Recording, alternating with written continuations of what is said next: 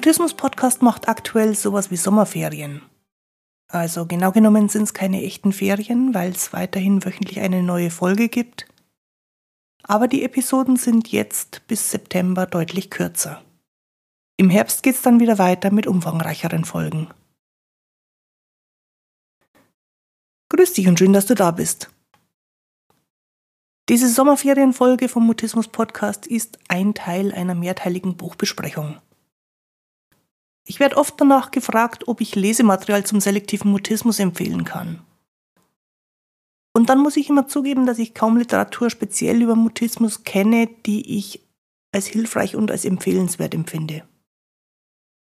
Ich selber lese vor allem Bücher, die sich nicht auf eine bestimmte Diagnose beziehen, sondern erklären, wie Menschen ganz allgemein funktionieren. Ein Buch darüber, wie das Nervensystem dafür sorgt, dass wir unterschiedliche Zustände, also unter anderem auch den Mutismuszustand, erleben können, ist vor kurzem auf Deutsch übersetzt erschienen. Es stammt von Deb Danner und es heißt Der Vagusnerv als innerer Anker. Ich steige mal mit einer kleinen Zusammenfassung ein von dem, was in der ersten Folge zu diesem Buch schon besprochen worden ist. Denn ich glaube, das war ziemlich herausfordernd, weil du dich höchstwahrscheinlich noch nie mit der Funktionsweise von deinem autonomen, man könnte auch sagen, von deinem automatisch laufenden Nervensystem beschäftigt hast. Die wesentlichste Information war aus meiner Sicht, dass es verschiedene Betriebszustände gibt. Und dass das Nervensystem automatisch dafür sorgt, dass du in den richtigen Gang schaltest. Das Nervensystem hat zum einen einen Normalzustand, also wenn wir bei der Gangschaltung von einem Automatikgetriebe wären, die normale Reiseeinstellung, die, so steht es in der Betriebsanleitung, für das Automatikauto die meiste Zeit auch verwendet werden soll. Beim Nervensystem spricht man da von Verbundenheit und damit ist gemeint, dass Beziehungen gut funktionieren, Kommunikation gut funktioniert, man mit sich selber in einem guten Kontakt ist, kein Empfinden von Stress da ist, sondern mit genau dem richtigen Energieaufwand genau das erreicht wird, was halt gerade dran ist.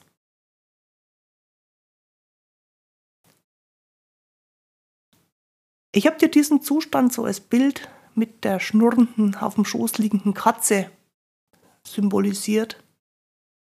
Also eine Katze, die sehr energiesparend, aber doch auch sehr präsent ist. Ein anderer Betriebszustand ist der, der mit erhöhter Mobilisierung verbunden ist. Ich bin jetzt nicht unbedingt die absolute Expertin für Autogetriebe. Also wenn ich jetzt was Falsches erzähle, dann sei gnädig mit mir. Soweit ich mich erinnern kann, gibt es aber durchaus auch für bestimmte Situationen eine Einstellung, die einen auf höhere Drehzahl bringt. Und so ist es auch in unserem Nervensystem. Für bestimmte Momente werden wir stärker mobilisiert, stärker aktiviert. Die Idee dabei ist, dass das nicht der Normalzustand sein soll, weil da viel zu viel Energie verbraucht wird, weil da viel zu viel Stress empfunden wird, weil es einfach auf Dauer zu anstrengend ist. Diesen Mobilisierungszustand hatte ich beim Vergleich mit Tieren als entweder die Aktivierung beim Pferd das Davonlaufen, das Abhauen oder die Aktivierung bei einem Wolf oder Hund,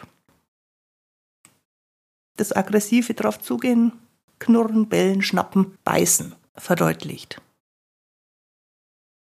Und dann haben wir noch den dritten Zustand, der im Vergleich mit einem Autogetriebe Leerlauf ist.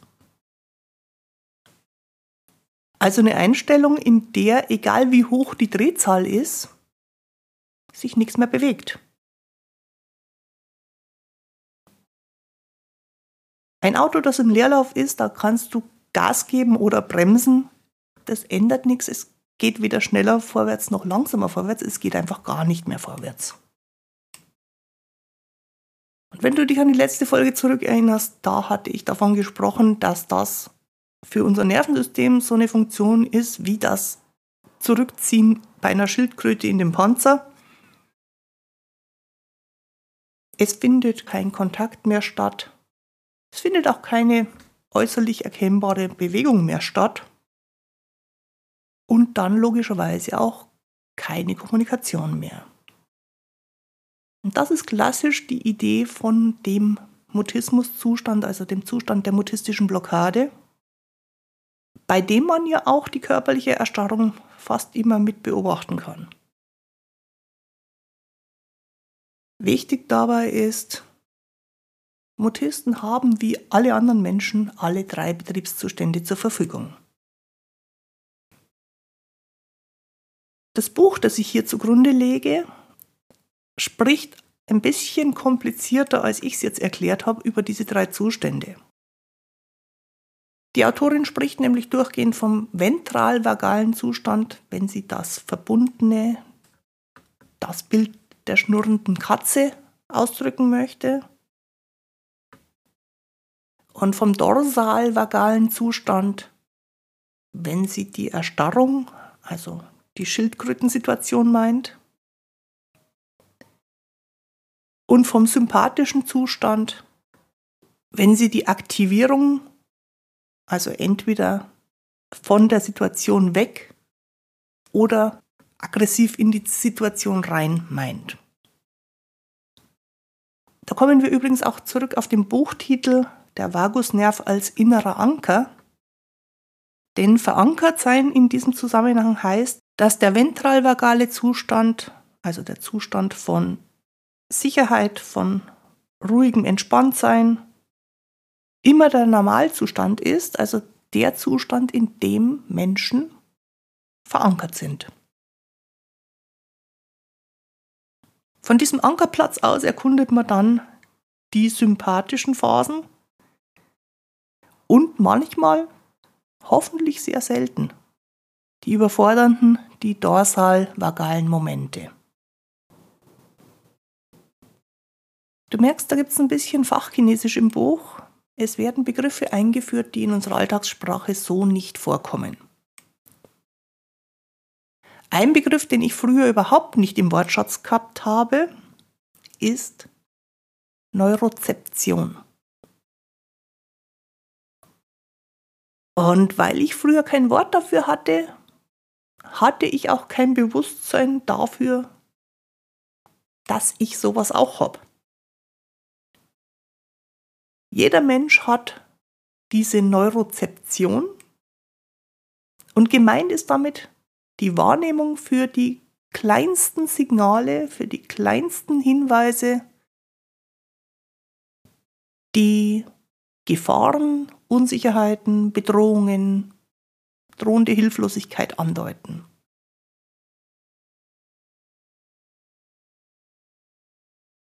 Seit ich mich ein bisschen mit dem Begriff und mit dieser Idee vertraut gemacht habe, fällt mir natürlich auf, dass ich das nicht nur habe, sondern dass es die ganze Zeit im Betrieb ist. Also dass ich die ganze Zeit außerhalb der bewussten Aufmerksamkeit darauf eingestellt bin, mitzukriegen, ob irgendwie irgendwas um mich herum potenziell bedrohlich ist.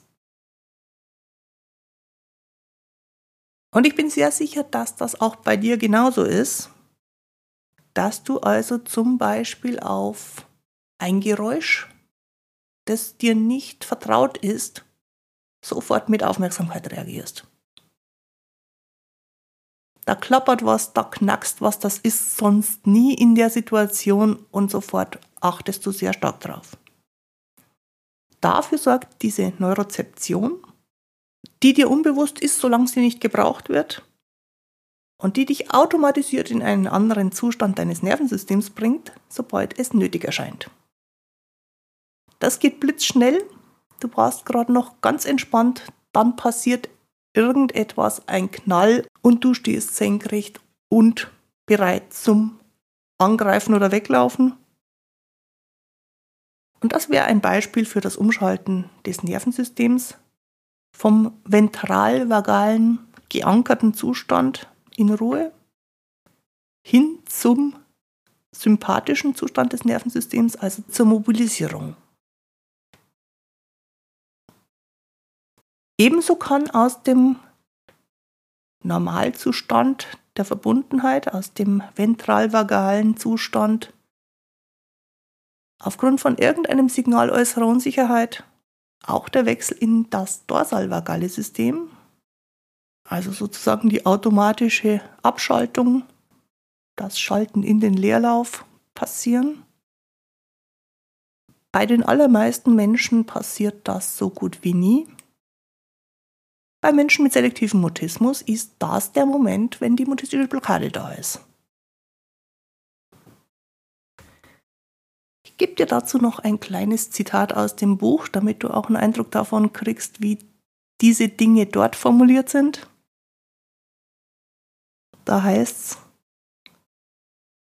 das neurozeptive Überwachungsprogramm, das im Hintergrund Regie führt, stößt die autonomen Veränderungen unseres Selbstzustandes an, die uns entweder zur sozialen Kontaktaufnahme mit Menschen, Orten und Erfahrungen einladen oder uns von dem Bedürfnis nach sozialer Verbundenheit entfernen und Schutzverhalten wie Kampf, Flucht oder Shutdown fördern.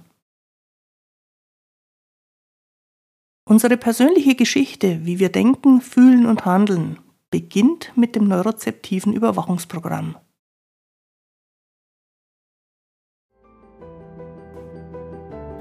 Den Titel vom hier besprochenen Buch findest du auf der Internetseite christinewinter.de-mutismus-podcast oder direkt in deiner Podcast-App in der Beschreibung zur heutigen Folge. Jetzt wünsche ich dir eine gute Zeit. Bis zum Wiederhören. Tu dir gut. Deine Christine Winter.